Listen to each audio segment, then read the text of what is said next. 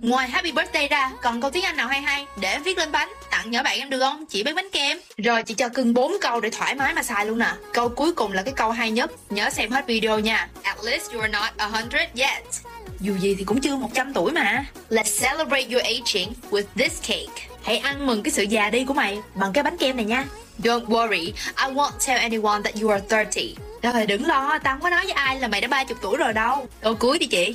You are not old, We're vintage. Cưng đâu có già, cưng chỉ cổ điển thôi. Shortcast Club